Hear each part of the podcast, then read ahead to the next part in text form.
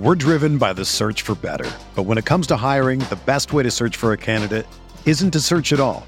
Don't search match with Indeed.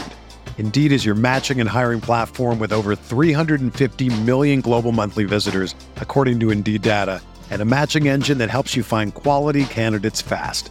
Ditch the busy work. Use Indeed for scheduling, screening, and messaging so you can connect with candidates faster. Leveraging over 140 million qualifications and preferences every day, Indeed's matching engine is constantly learning from your preferences, so the more you use Indeed, the better it gets. Join more than 3.5 million businesses worldwide that use Indeed to hire great talent fast. And listeners of this show will get a $75 sponsored job credit to get your jobs more visibility at Indeed.com slash BlueWire. Just go to Indeed.com slash BlueWire right now and support our show by saying that you heard about Indeed on this podcast. That's Indeed.com slash BlueWire. Terms and conditions apply. Need to hire? You need Indeed.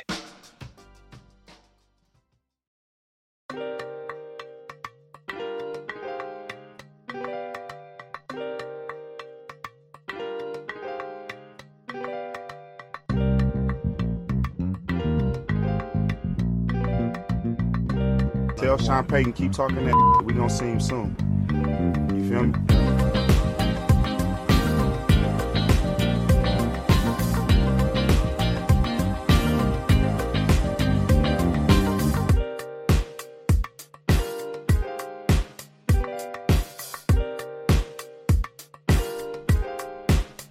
All right, we're going to do another edition of the Butting Heads podcast on Rams Talk Radio, part of the Blue Wire Podcast Network. I am Steve Ribeiro here as always with Johnny Gomez. Johnny, camp camp is well underway. We're about a week in. We're uh we are like a couple days from from preseason football. Hall of Fame game is this week. How you feel, man?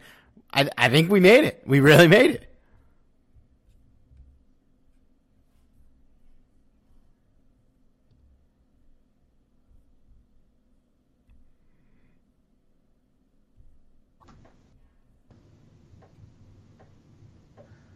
So yeah, Steve, I I uh, I have to say I'm I'm really looking forward to the season to begin, or at least the preseason in this case. Seems like it takes longer and longer each year, but I'm even excited to see the Hall of Fame game, which I never thought I'd say, but I end up saying that every year. Who who's playing this year? I don't even know.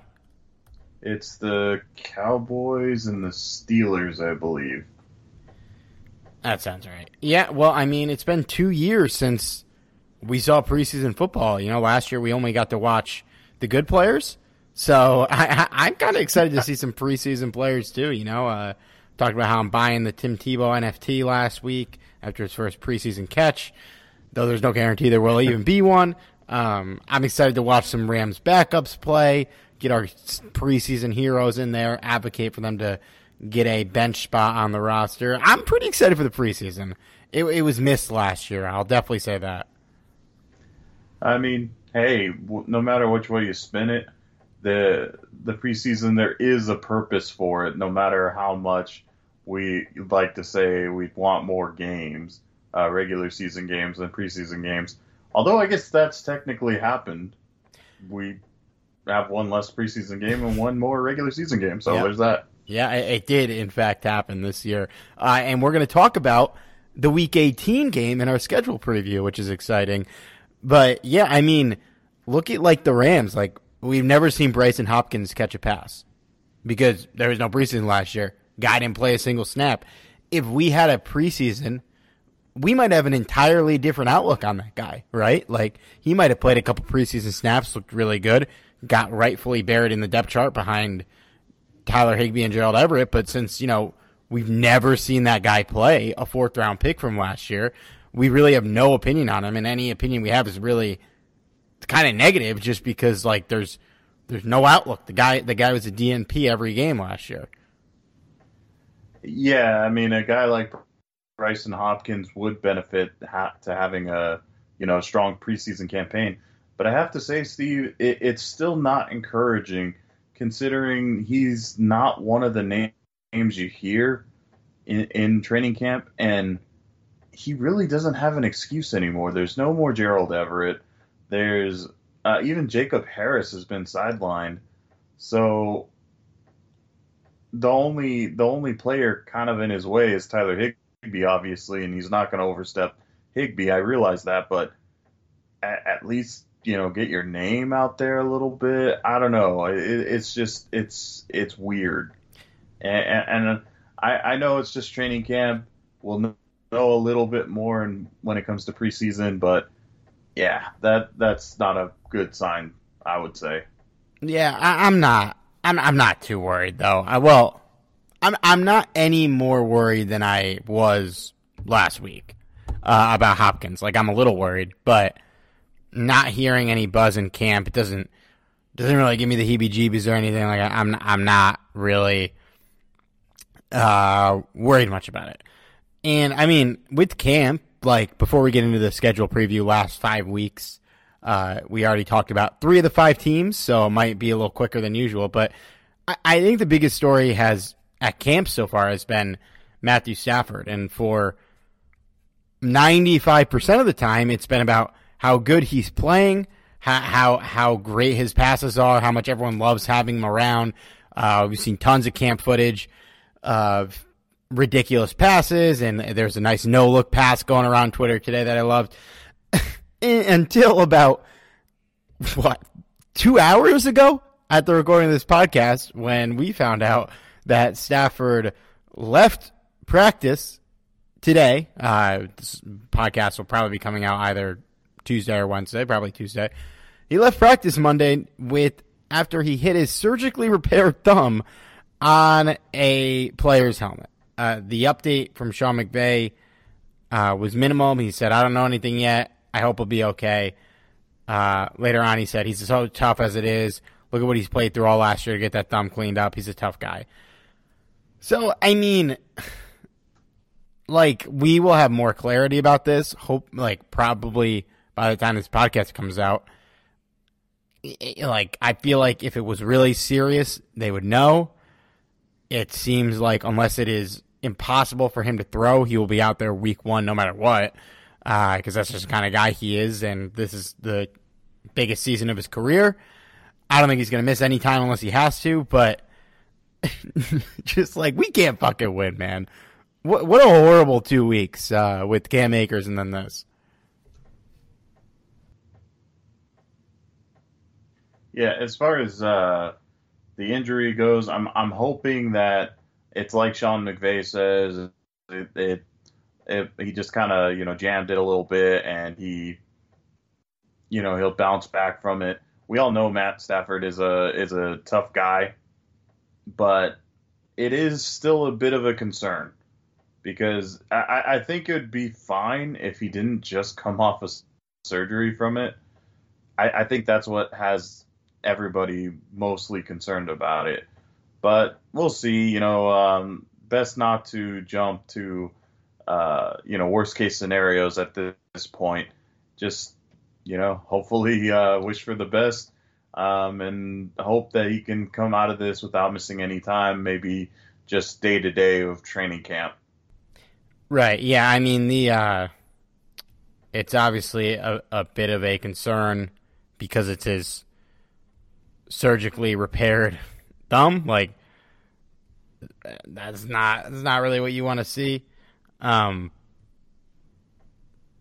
but yeah, man, it's just like of course, of course, this already happens. Um, not not not really thrilled about it. I don't have much else to say. I'm, I'm kind of at a loss for words. Um, but I, I don't anticipate this to be too severe. But how how would we even know? Like, how do we even know right now?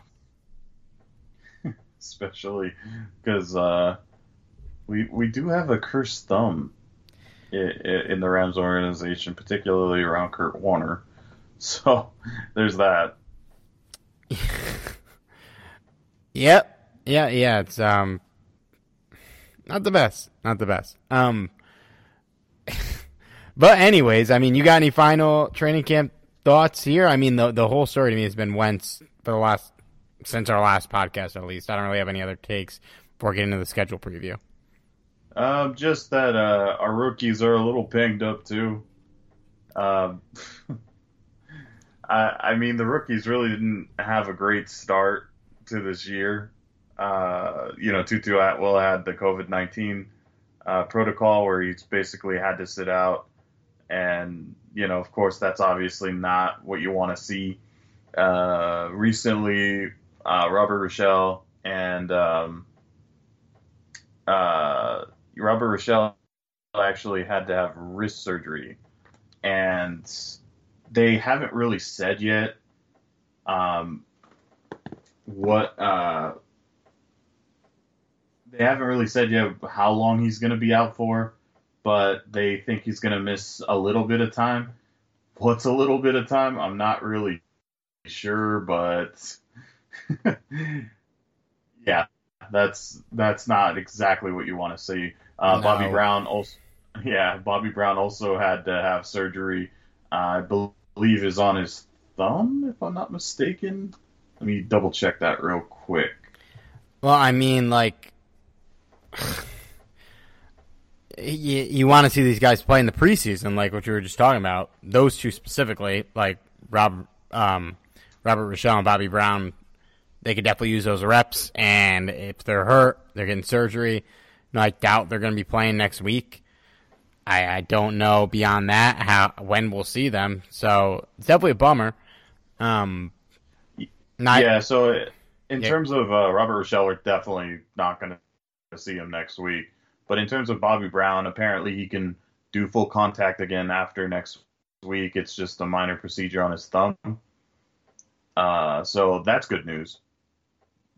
And then of course this whole I'm not actually certain with what's up with Jacob Harris. I, I think they're just uh, uh, kind of keeping him sidelined for precautionary reasons. I haven't actually seen a report of what his injury or if he even has an injury, but they've been kind of keeping him sidelined. I have to look into that. But yeah, um, other than that, everyone, uh, every other rookie is healthy, and uh, yeah, that's pretty much our doom and gloom uh, notes for today. Well, I mean, on the positive side, the uh, McVay said that the Rams are close to 100% of their uh, players getting COVID vaccines, which, whatever your thoughts are on the vaccine, I really hope they're good thoughts. Um, that's going to be a huge advantage this year. And one of the two new teams we're about to talk about is really dealing with some shit as a result of one of their key players apparently not getting the vaccine. So I mean, like it feels kind of ridiculous to be talking about this as a topic of football discussion, but it's going to matter. And if you got the whole squad um, not having to do with any of these guidelines, that's going to be a big advantage for this particular season. Yeah, it's it's kind of interesting because I can honestly see the argument on both sides, and I'm not going to go too deep on this because this this is not a political podcast, and quite frankly, nobody cares what my stance is on on this whole debate. But um, the the the thing is, you, it is very relevant to the game because obviously, if uh, if you're not having uh, if you're having basically an outbreak of COVID and it's as a result of not being vaccinated, basically you your team could forfeit uh, as a result of that. It, it's it seems like the NFL is not going to um, reschedule games like they did last year, and quite frankly, I don't. I, I really don't think they have uh, too many opportunities to do that, which is why they're kind of going to this option.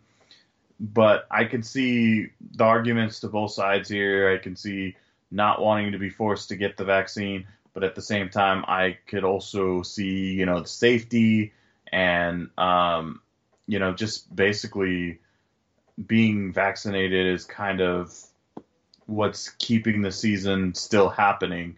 Uh, so it, it's it's an it's kind of an interesting dilemma here because it's as far as I know, this isn't really something the NFL has really had to deal with other than last year. Yeah, like um, they I don't know what the polio vaccine mandates were. Uh, but yeah, I, yeah, uh, yeah. They said they won't. he was there. they won't. Uh, they they said that they like you forfeit the game if they can't reschedule it and it was caused by a non-vaccinated player, whatever outbreak it was. Um, I'm not gonna get too into this. I don't really see both sides of the aisle here. I hope everyone gets the vaccine, but anyways, um, let's get into the schedules. Uh, let's talk about something else. Well, we're gonna have to come back to it in about two games on the schedule when we get to the Vikings. But week 14, uh, we got a Monday night football game. And by the way, if you missed the other episodes, please listen to them. I had the Rams at nine and three. Johnny, I think you also had the Rams at nine and three through the first 12 games, right? That's correct. Okay, so week 14, Monday night football in Arizona. We already talked about the Cardinals. Um, we talked about them a couple weeks ago, but I, one thing we didn't get to is um, the Cardinals' rushing attack was really good last year. They were six in the NFL. A large, substantial part of that was because Kyler Murray is a running quarterback and a good one at that. I don't expect that to change at all with him, but there's some shakeup in the backfields. Chase Edmonds is becoming the, the lead feature back, you would imagine. Kenyan Drake is gone. They bring in James Conner from Pittsburgh on a pretty cheap contract not really any other meaningful additions to that backfield. So I guess my, my question to you is like, do you believe that, you know, Murray aside, and because we know that Cardinals are going to put up rushing numbers because he's there, can the rest of these guys, Edmonds and Conner really specifically, do you believe they could be a, a solid and, you know, whatever, dangerous backfield to, to play against, or are you completely unfazed by this group? You know, I, I, I don't think you can overlook the ground game of of the Cardinals. I, I think the biggest ground threat though is Kyler Murray, uh, not so much Edmonds or Conner. Uh, I, I still think it would be foolish to overlook those two because they are the type of running backs that can surprise teams. Uh, you know, one week they can, you know, put up, you know, very little yardage, and then the next week they can just run all over you. That, those are the kind of running backs uh, both Edmonds and Conner is. So I, I wouldn't overlook them, but at the same time, I feel like the Rams are going to be challenged a lot more than what you really get with the Cardinals ground game. Uh, I mean, if, if you go back to the previous uh, podcast that we did, the Rams saw way more competition at running back, you know, and you can almost make an argument that the Jaguars' ground game might be a little bit more challenging. It's uh, definitely we well, Murray aside, that's definitely a better backfield. I don't even think it's close. Yeah, so uh, that's that's why like as much as you don't want to overlook them, they're they're going to be challenged a lot more. I feel. Yeah, I I think Edmonds is pretty good. You know, I, I don't really I don't know if I believe in him as a like a three down back, and they bring in Conner to spell him. I I don't personally. I'm not the biggest Conner fan as a player. Um, so I mean, I think it's gonna be a, a good rushing attack because of Murray, but without Murray, I mean it. It'll be all right. I, I don't really like Edmonds is not Edmonds and Conner don't scare me. Uh, and I, I wasn't, you know, I was kind of a big Kenyan Drake guy last year. I think it's safe to say I was wrong um, at least last year. So, you know, clearly they have faith in Edmonds. Maybe they have some faith in Conner. I personally would have grabbed a running back in the draft. They, they were in the position to, to grab some decent players. You know, Mike, Michael Carter didn't go till the fourth. It's a guy I would have looked at if I were if I were them. But I mean, yeah, when you have Murray, like it's it's for sure gonna be a good backfield. I don't really have anything else to add with the Cardinals there's not much more to add than that we didn't already cover. So, uh, yeah, I, I, I don't particularly see a struggle here with with the Cardinals as long as uh, as long as the Rams are healthy, as long as they're healthy and and uh, you know they don't overlook the Cardinals. The Rams have fucking owned them since Sean McVay became their head coach. So I, I don't see that changing. I got the Rams winning this game. Uh, I went with uh, 34 to 15. I wanted to throw in a weird number, so there's my weird number. 34-15 Rams. You're not gonna like this, Johnny. I we have to lose to the Cardinals at some point. I, Oh. I have because I had them winning the first game. That's nine straight wins for Sean McVay against Arizona. Like they have to win at some point. This is a prime time game. It's gonna be a real marquee game for the Cardinals. They are a good team. I like a lot of their assets. We can't win every single game. There's no way we're going to beat the Cardinals forever. I actually think the Cardinals take an upset here on Monday Night Football 26 24. Um, this is obviously my least confident loss I'm picking for the Rams out of this entire thing. But they gotta win at some point, right? You know, I I wouldn't say that the Rams are gonna beat them forever, or at least the, at least the longevity of Sean McVay's career. But I, I just don't see the I, I don't see them beating the Rams in 2021. And, Yeah. and like I said, this is bearing in mind everyone's healthy at this point, or at least close to healthy. And uh, yeah, that that's I, I see the Rams winning winning this game, but I I mean, it would it shock me that the Cardinals beat the Rams? No, not really. We're not talking about you know a a you know top 10 draft pick uh, Arizona Cardinals team. This this is a legitimate team. You know, this is a team as we already mentioned that could be very competitive in just about any other division. It, and uh, I, and it's very possible that they can be competitive in this division. They're they're that good. So, uh, but still, uh, myself, I, I I can appreciate the uh, the kind of curveball you threw there, but uh, I, I'm I'm sticking with my guns and uh, saying that the Rams win this game. Yeah, and listen, like as I've said a couple times throughout the course of this, we can't pick the Rams to go 17 and 0. You know, that'd be the most that'd be more way more ridiculous than picking the Cardinals to beat us one of two matchups this year when we're on the road. Um, sure. But yeah. Next so that's 9 and 4 for me then, 10 and 3 for you Johnny. Next game, we had a home game against Seattle. I literally don't have anything else to say about the Seahawks. Uh, I got the Rams win this one 23-13. I had them losing back in week 5. I don't think they get swept. I'd be shocked if they get swept. I think we at least take one. Uh, I like the Rams more than I like the Seahawks this year. I think they win this game. You got any other Hawks topics you want to hit?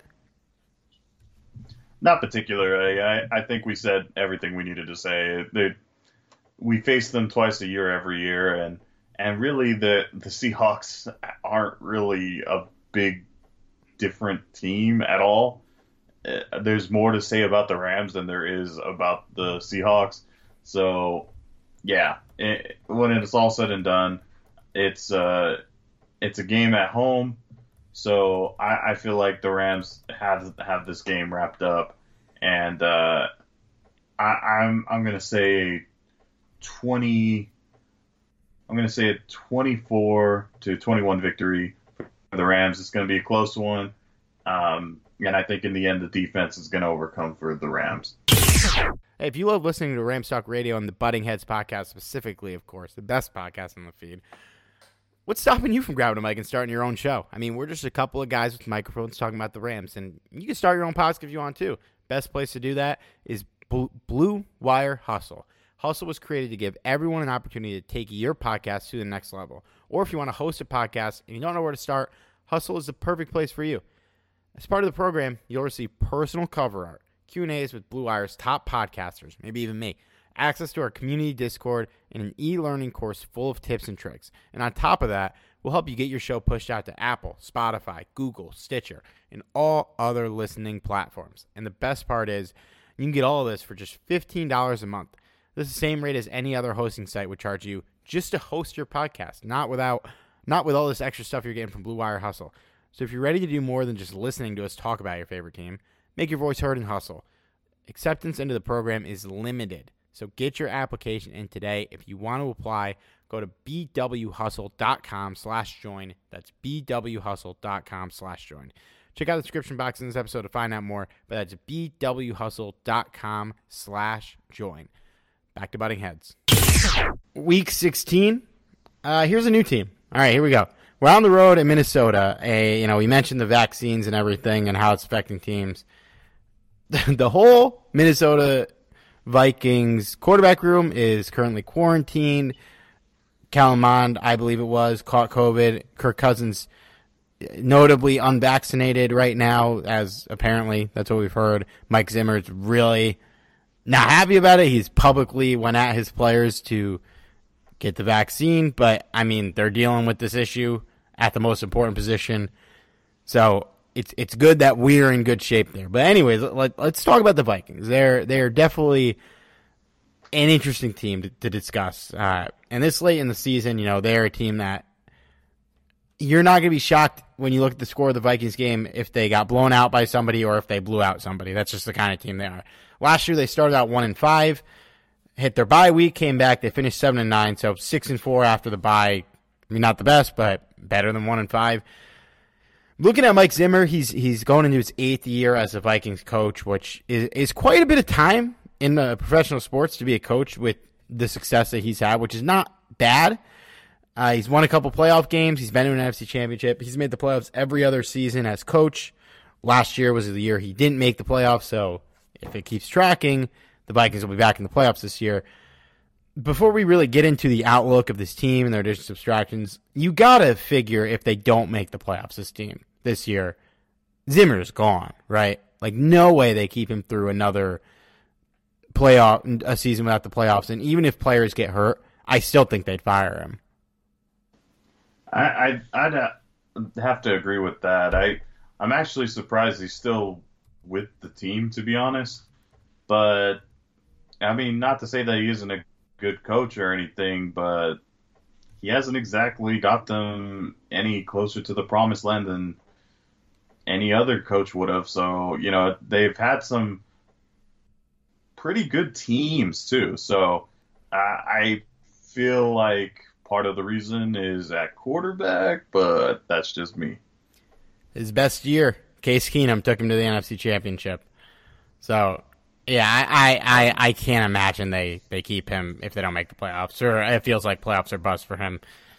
A first round exit might even get him fired too. I don't know if it would. I, I think he's a, a good coach. I don't know if he's a great coach, but I, I think he's gotten something. He's gotten a decent amount out of the teams he's had. I don't really think any teams he's coached have dramatically underachieved or really overachieved. Like that 2017 team, that was a, that was a good team. I, I don't really think they overachieved. Um, I, they've had they've had a decent amount of talent since he's been there. Looking at their offseason, they lose a couple key players: Kyle Rudolph, Anthony Harris, uh, Fedi Odenigbo. I hope I pronounced that right. And Riley Reiff. Um, they bring in Pat Peterson and Dalvin Tomlinson to show, show up the defense. They draft a replacement in the first round for Riley Reiff in the draft. Um, they grab Kellen Mond in the third round at quarterback for, I guess, some insurance for Kirk Cousins, although they might have to space these guys out because it doesn't help. You draft quarterback insurance when both of your quarterbacks are in quarantine. So we'll see what happens there. Eh, they're, they're a hard team to outlook. Like you look at their team last year, they were one of the worst defenses in the league. They gave up the sixth most yards per game, fourth most points per game. Offensively, they finished 11th in points, fourth in yards, fifth in rushing yards, led by Dalvin Cook, who had a, just a fucking absolutely monster season. I wouldn't expect anything from less from him if he's healthy. This feels like a team that'll be on the bubble for a playoff spot. I think Kirk Cousins is good enough. I don't think he's going to elevate this team, which, you know, for some teams is a problem. For this team specifically, it probably is a problem. I don't think he's good enough to really elevate them because they are not, you know, a plug and play championship contender. You know, you put Kirk Cousins on the 49ers, I think they could compete for a Super Bowl. Um, but on this team, I don't know. And you look at the other teams in the NFC, like you got to think, to me, Green Bay, New Orleans, Tampa Bay, us, Seattle, San Francisco. I feel like those are all better teams. New Orleans has some question marks, but I think they'll figure it out. I, I think they'll be a better team. So for this team to make the playoffs, it feels like somebody needs to fall out of there, and, and uh, somebody probably will because that's six teams plus whoever wins the NFC East. And then if somebody falls out, you know they got to compete with like Arizona and Chicago. I kind of have them in that next tier on the bubble playoff teams. potentially a second NFC East team could emerge in that tier. Like I don't think wouldn't shock me if Washington or Dallas, whichever one doesn't win the division, is competing for a wild card spot. Even the Giants, if things go right. But I like what just like what ha- I don't know what this team can do to really make make a leap. You know, Kirk Cousins isn't going to just out of nowhere become a, a much better quarterback. We kind of know who he is. He'll be a starting quarterback in the league for a while, I would say, just because he, he's proven he could he could play. Um, you know, Justin Jefferson's a young receiver they have. I mean, he's already really good. Like, unless he becomes Jerry Rice this year, I I don't know how much more he can. Like, I think he can improve, but I like to really for him to really elevate the offense because he was already so good last year. Um, like he'd have to become a, an all time caliber player. And defensively, they they bring in Peterson and Dalvin Tomlinson, but is is that enough to elevate them? I think last year was probably a fluky year how bad they were, and I think they'll be better, but I don't know if I see that being an elite unit. And I think one side of the ball for them has to be an elite unit, and I think the offense could get close to being an elite unit. But I, I, I feel like the this team's ceiling is barring things really happening around the NFC is sneaking in as a wild card team and maybe winning a playoff game, upsetting somebody. You know, maybe they get the five seed, they beat the NFC East team. I don't know. I, mean, how do you feel about this team? I, I, I, they're definitely like a good team, but I don't really see a path to being a great team. So when I think of the Minnesota Vikings, I'm particularly thinking about some eight and nine bullshit. you waiting for the laugh there? They're more like Yeah. like their their franchise has basically been just like um nine and seven. All right, like they their their whole existence has just been like, well, they they did pretty well. You know, they they made the playoffs. They made runs in the playoffs. They never won, but you know it's admirable. They're probably the most prolific franchise in the NFL that has never won. I don't think it's a bold statement, right? No, no, it's it's not a bold statement at all. But uh, yeah, looking at this this team this year, it there's so many good players on this team, but to kind of combine it together, to kind of see what you have as a team overall, it's really not that impressive. That being said, I, there are still quite a few players that I think. It, I, I mean, I could see the Rams struggling with some of these players. You know, guys like Dalvin Cook. Um, I think just about any team could struggle with this guy. He he's he's proven to be one of the better running backs in the league. And you already brought up Jefferson, who I think is uh, someone to look out for. Um, personally, I'm hooked on a Thielen. Uh, I, I think that this guy. I think he's pretty pretty awesome. Very It- underrated guy. It's a really fucking good trio of players. That like those that's you that probably stacks up there with some of the best trios in the league. You know, I think it's clearly Tennessee at number one, but they, they're probably I have to map it out. I'd imagine they're top five. Yeah, I, I think that's fair. Although I, I'm not a fan of Kirk Cousins, I'm just not. I wasn't counting uh, him though. No, like Cook, Jefferson, Thielen. Like that's a damn good Yeah. trio. Yeah, I know, but uh, yeah, I, I think that's actually why that they don't go too far in this league. So that being said, Steve, believe it or not, I actually have the Rams losing this game. Wow. Yeah, I I actually am decided to go this route because of history between the Vikings and the Rams, especially recent history. The Vikings have owned the Rams recently, and it, it, hasn't even been close. Like you look at some of these games, and they just dominated the Rams. Now I, I know that these are different teams now. I get it, but I don't know something about this game that I, I take a look at it and it, you know, it. I could see the Rams losing this game, and especially being away. You know, I imagine that the Vikings at this point are, you know, fighting to tooth and nail to stay in the playoff contention. I honestly don't think that they're gonna make the playoffs, but um, I think they're gonna try their damnedest, and I think this is a game where they're gonna truly shine, and um, it's gonna be a close one. And I think that the that the Vikings are gonna end up winning this game by a smidge, 21-20. And I hope it doesn't happen, but I, I have a bad feeling about this game. So the Rams did win their last uh, their last matchup with Minnesota, though. That was 2018, one of Jared Goff's finest, if not his finest outing with the Rams. They won 38-31. Before that, they lost the previous five games, including 2017 under McVay and 2017 or 2015 in a game that I actually went to, where Shaun Hill finished out the game for Minnesota. Um, overall, Minnesota has led the season the the series 27 to 17 to 2 including uh, the Rams did not win a game against the Vikings between 1986 and 1999 so uh, their first win came in the playoffs in 2000 to break that streak.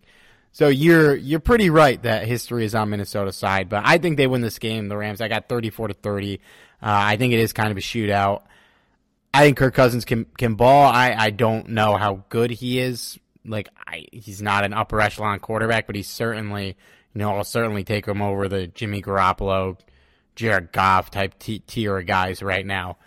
Um, but I think Stafford's a lot better. So I got him winning. But hey, I'm I am shocked that this is one of your losses. I, I had to throw in a, a an upset here and that here or there. Um, which is strange because now we're back both at the same at the same record again. Yep. So what are we both at? Um, eleven and four. Yeah, I believe so. All right, eleven and four. We go into week seventeen. No longer the end of the season. New Year's Day. New Year's Day day, January second. Um. So with with the addition to the schedule each team played a team that finished similarly to them in the AFC. Um, I guess you, I think you. I don't remember the, the specifics of it. I think you get matched up with a division and you play the same team that finished the same as you. So we get to play the Baltimore Ravens. Uh, you want to talk about owning the Rams, Johnny? We haven't beaten the Ravens since 2003. Uh, overall, we are five and two against Baltimore the last time we played this team, we got absolutely slaughtered in 2019, 45 to 6. That was a primetime game too, right? Yes, it was. Uh, I remember that very well. You know, we had some podcasts that year where we were just deflated. You know, there were some blowout losses. I mean, the Cowboys game certainly comes to mind. We just got blown out, and we're like, that is just ridiculous. But that game was just that team was so much better than us. It wasn't close. We didn't even look like we played the same sport as them. That's how ugly that loss was. Uh, just just an absolute fucking slaughter. I think Lamar Jackson had five touchdowns. like they had 31 first downs. We had 14. They had 280 yards or 480 yards. We had 220.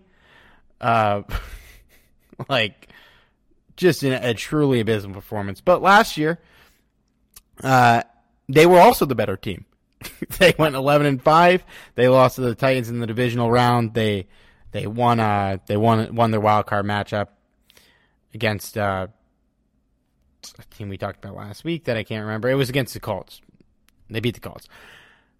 So this is they're an interesting team because even the 11 and 5 la- team last year felt like a little bit of a regression from the 13 and 3 team we saw the year before.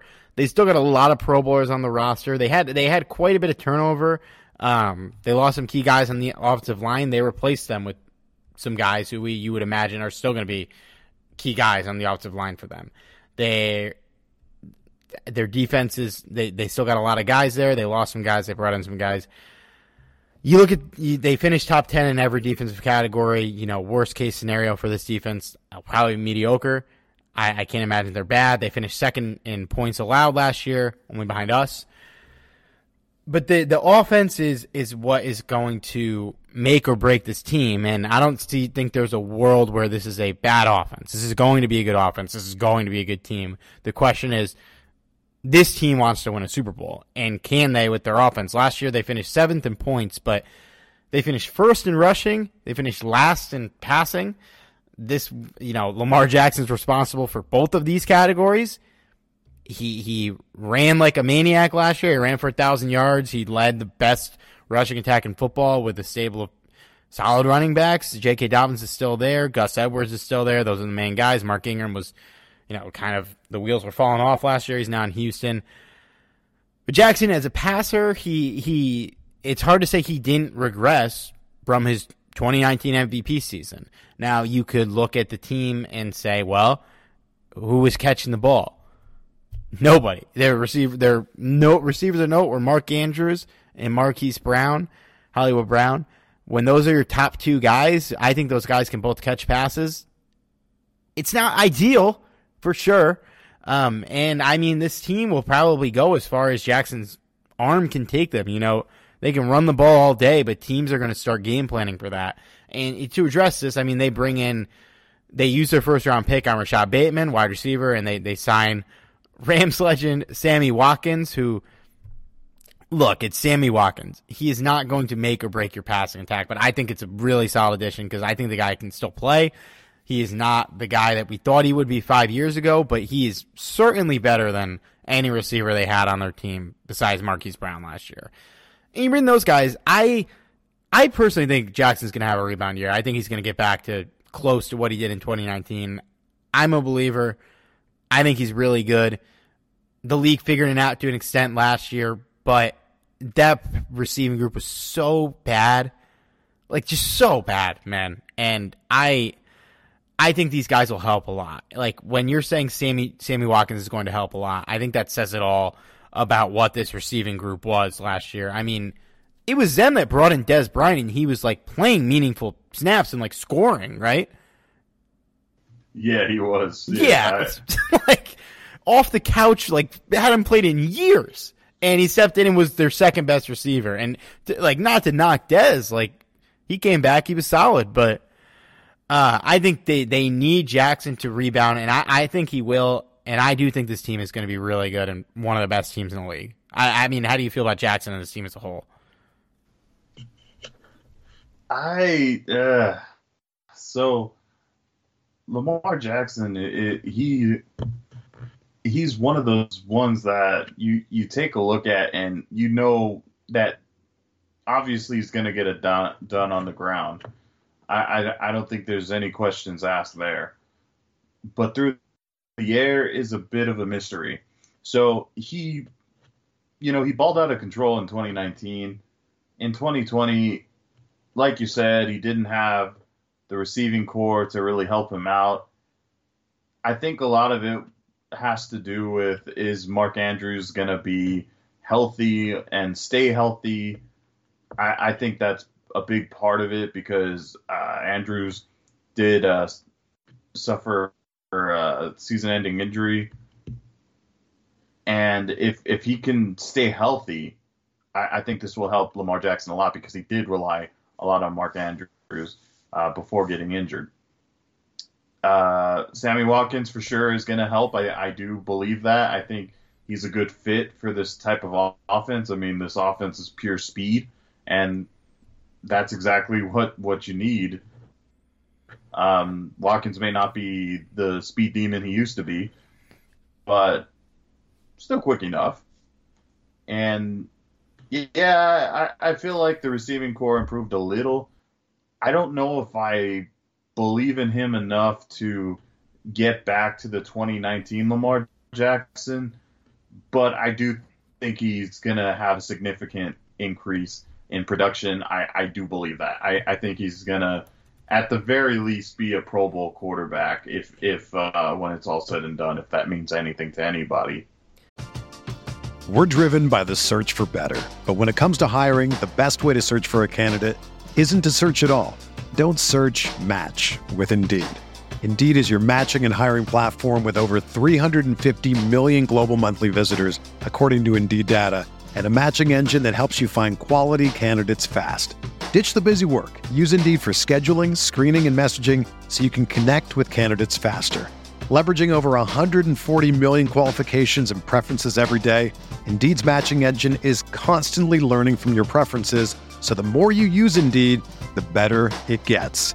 Join more than 3.5 million businesses worldwide that use Indeed to hire great talent fast. And listeners of this show will get a $75 sponsored job credit to get your jobs more visibility at Indeed.com slash BlueWire. Just go to Indeed.com slash BlueWire right now and support our show by saying that you heard about Indeed on this podcast. That's Indeed.com slash BlueWire. Terms and conditions apply. Need to hire? You need Indeed. It, means a little to me. Um, and I mean, the receiving corps, I think, improved drastically. Uh, last year, their guys were, their top guys were Marquise Brown, Willie Snead, and Miles Boykin. And you go from that to Marquise Brown, Sammy Watkins, and Rashod Bateman. You still got Boykin, you still got Devin Duvernay. Um, so it's, it improved drastically because it was so bad last year. Um, you know, you mentioned how much you relied on Mark Andrews. Mark Andrews is good. Mark Andrews shouldn't be the like like if Mark Andrews wasn't playing, there was nobody to catch the ball. And like that can't that can't be a thing. He's good. He's not Travis Kelce, George Kittle, Darren Waller good, but he is good. Um, and I think like the big question is like, is this receiving corps enough? And you know, is is Jackson's arm going to be enough? I I think it will be, but yeah, um, continue.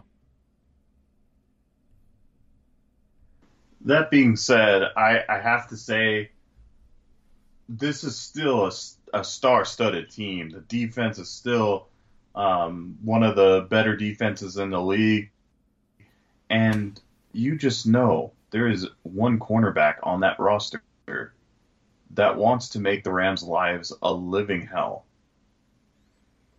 Can you guess who yes. I'm talking about? My man, Marcus Peters. Absolutely. He was and, chir- memorably chirping Jalen Ramsey in that blowout game. Oh, yeah.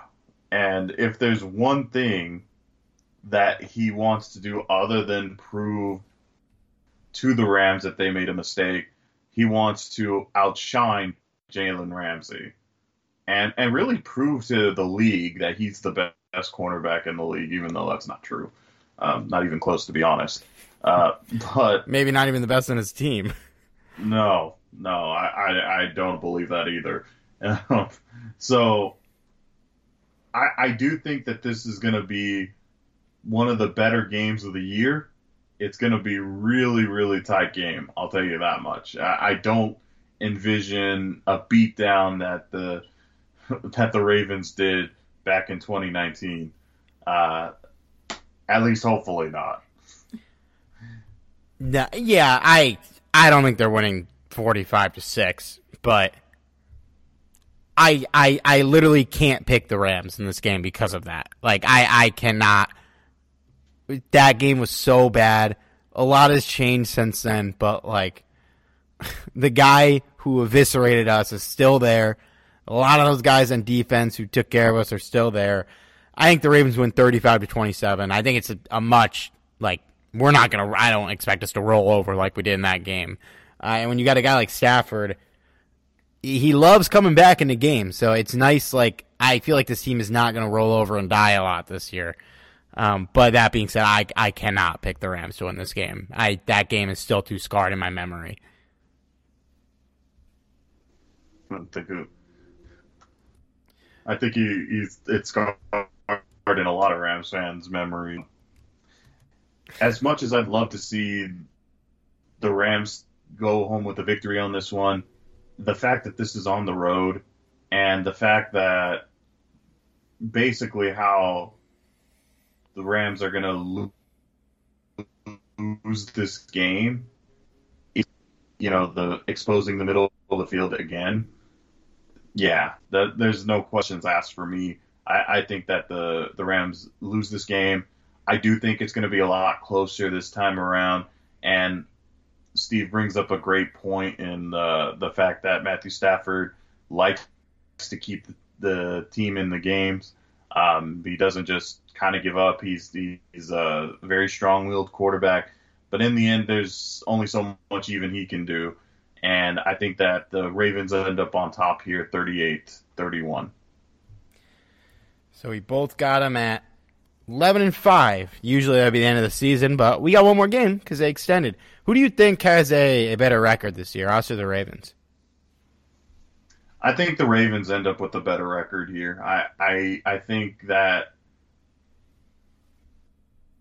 based on their division alone, they they have a, a decent division, but it's nowhere near the Rams' division. I, I feel like it's a pretty fucking good division. Uh, I think the only the only major difference is you don't expect the Bengals to be good, but nope. the Browns are good. They're real good, I think, uh, and the Steelers are still good. Um, I, I, I think I don't expect the Steelers to be that great, to be honest. But there's, I still think they'll be okay. You know, they're they're going to be formidable. I, I think our division's better. Don't get me wrong. Um, but that's one of the best. No question. Yeah, but that is one of the best divisions in, in football to me. Is is the AFC North and the Bengals? I mean, who knows? I I think I know, but there's some talent I'm there. I'm pretty sure I know. you know, to tell you the truth, I think if I believed in their coaching staff, they might have something. Like uh, if you had Bruce Arians, for example, leading leading this young team, I, I think they might, you know, pose a bigger threat. I, I'm sorry, I just I, I don't believe it. Not a Zac Taylor guy. former boy. No, no. oh man, it's it's funny that uh they downgraded from Marvin Lewis which is oh, hilarious. Big time. and, and, I feel like Marvin Lewis would uh, would, would have you know would make this team even better. Um, not gonna sit here and say Marvin Lewis was a, a great head coach because he, he never really got the terrible you know team out of uh, out of Cincy, but um, that wasn't entirely his fault. But you got to know he he was the better option here. I'm. I mean, he had to go, and Zac Zac Taylor was in the peak of let's hire all Sean McVay's assistants and see what happens. And to be fair, worked for Matt LaFleur, right? So I mean, like well, who knows? Matt LaFleur at least had a little experience. Yeah, yeah, he had a year as an offensive coordinator uh, in Tennessee. Taylor just, yeah, he's. I don't think he's it. It, it kind of shocks me, like it doesn't surprise me, but I, I think Marvin Lewis deserved another coaching job. Like I, I'm surprised, a little surprised, not like shocked that nobody brought him in. I mean, he was rumored for the Jets for a while, and as much as Jets fans would have grown at the hiring, like we had all our complaints about the Jeff Fisher years. He was such a fucking massive upgrade for that team, like compared to what we had before him. He just wasn't like there a year or two too long. You know, some franchises need the Marvin Lewis, Jeff Fisher type who you know is going to elevate the team, even if you don't expect him to elevate the team as much as you'd hope to make them a contender. But I don't think we're where we were in 2017 with when McVay comes in if we never had Fisher. Yeah, I don't. I don't think so either. I, yeah. I just I, I, I think they're a promising team, but anyway, we're kind of going off on a tangent here. Yeah, last game we already talked about this team, home against the Niners. Uh, one other topic with them. This was a truly elite team in 2019. Um, you think it's you think about the defense, but their offense finished second in points, fourth in yards, second in rushing yards. A lot of those guys from that team are still here. Jimmy Garoppolo, obviously, George Kittle, um, Deebo. I think Mostert was was one of the feature backs in 2019, if not the feature. I know a lot of the rest of the backfield is gone, but they've they've stocked up with some new guys. Do you think that this offense can get back to being a, a elite offense in 2021 after 2020 um, with the guys in the room? And and to be fair to them, because I, I double checked this, they had more points and more passing yards than we did last year. So, like they weren't that bad apparently. Um, but like, do you think they could they could be an elite unit, or are they just going to be, you know, middle of the pack, a good offense, not a great offense? I don't think that they're an elite unit, to be honest. I, I feel like that they are, are a, a decent to pretty good offense. I, I think most of these uh, victories that you're going to see from the 49ers this year is going to come from the defensive side of the ball. Uh, and I, I don't think I'm being outrageous by saying that. Uh, particularly at quarterback being one of the main reasons. At, at, this point of the season, this is the last game of the year. Uh, we don't know for sure who's going to be the quarterback. It could very well be, um, it could very well be Garoppolo. They could be like, well, let let's uh, let's give our rook a year, um, a year off, and just kind of focus on Garoppolo. We're paying him big money. You know, why not? But I, I think I think at this point though, no matter who's the quarterback, I feel like the 49ers are still going to be a quarterback away from being a top-notch to elite offense. I wouldn't uh, I, I wouldn't overlook them obviously because hey, they've bested us for a while now under Shanahan. So uh, yeah, that there's you you got to be careful with the 49ers here no matter who's quarterbacking. Yeah, and I mean, dude, they were an elite offense with Garoppolo in 2019. They could have been better than a different quarterback probably. But um, I, I think it'll depend on that rushing game if those if those guys can, you know, perform well and maybe they get maybe Trey Sermon emerges real real quick. I think they're a well coached unit. I I really like Deebo. I really like Brandon Aiyuk. I obviously like George Kittle. Um, there's a lot of talent on that offense, man. And I, I if, if Garoppolo can be good enough, they could certainly be an elite unit. But um, to wrap up our, our season, I think the Rams take care of business in this game at home. Uh, I got them winning 23 to 14, and I believe we both had them losing the first game. So I, I don't think the 49ers sweep. Who do you got? I think this is going to be a statement game for the Rams. They had, um, at, at, least if if you're going by what I predicted, they had uh, two back-to-back losses, and I think they're going to want to, you know, finish the season strong, especially against the team that has had their number for many years now. And uh, I, I think that, like you, I think they come into SoFi Stadium, finish on a strong note, and uh, I, I feel like the Rams are going to pick up a, a very strong victory here I got them winning 34 to 24. Okay, so we both got the team 12 and 5. Uh, that feels right.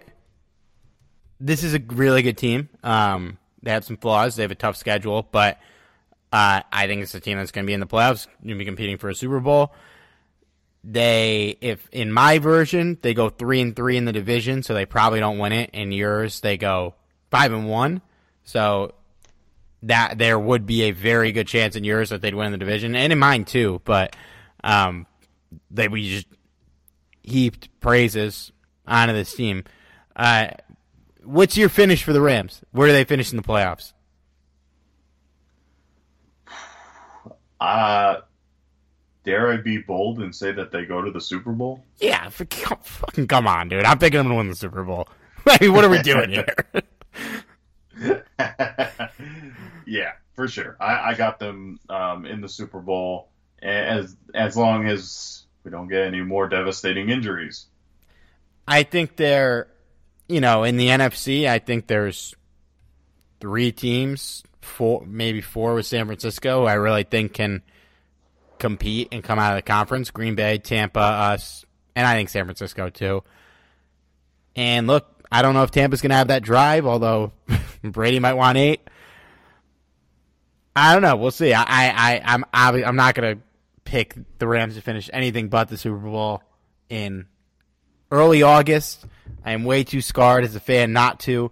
When the Rams are able to compete, I'm going to just say they win it all. I mean, what are we doing? I, I think this is the first time that we we did this prediction and we both finished with with the same record. Yeah, usually I'm a game or two behind you, but I mean, this is not. There's there's some nice patches here in the schedule, but overall, it's a tough schedule. When you play the NFC West six times, you get that matchup with uh, fucking Baltimore, which sucks. Because um, I think we'd both have them going twelve and four if that game wasn't on the schedule, and it, it, the the NFC North is a solid division. The AFC, who do play? The AFC South. Oh no, that's actually a really nice gift.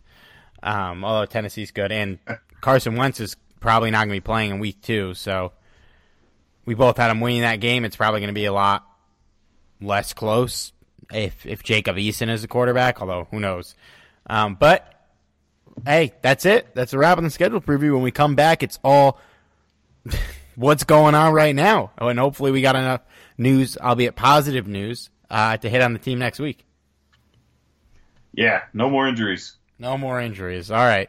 Uh, be sure to follow us on Twitter at Steve Ribeiro, at Johnny506, at Talk Rams.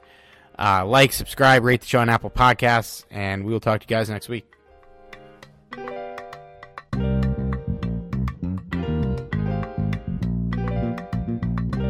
Tell Sean Payton keep talking that. We gonna see him soon. You feel me?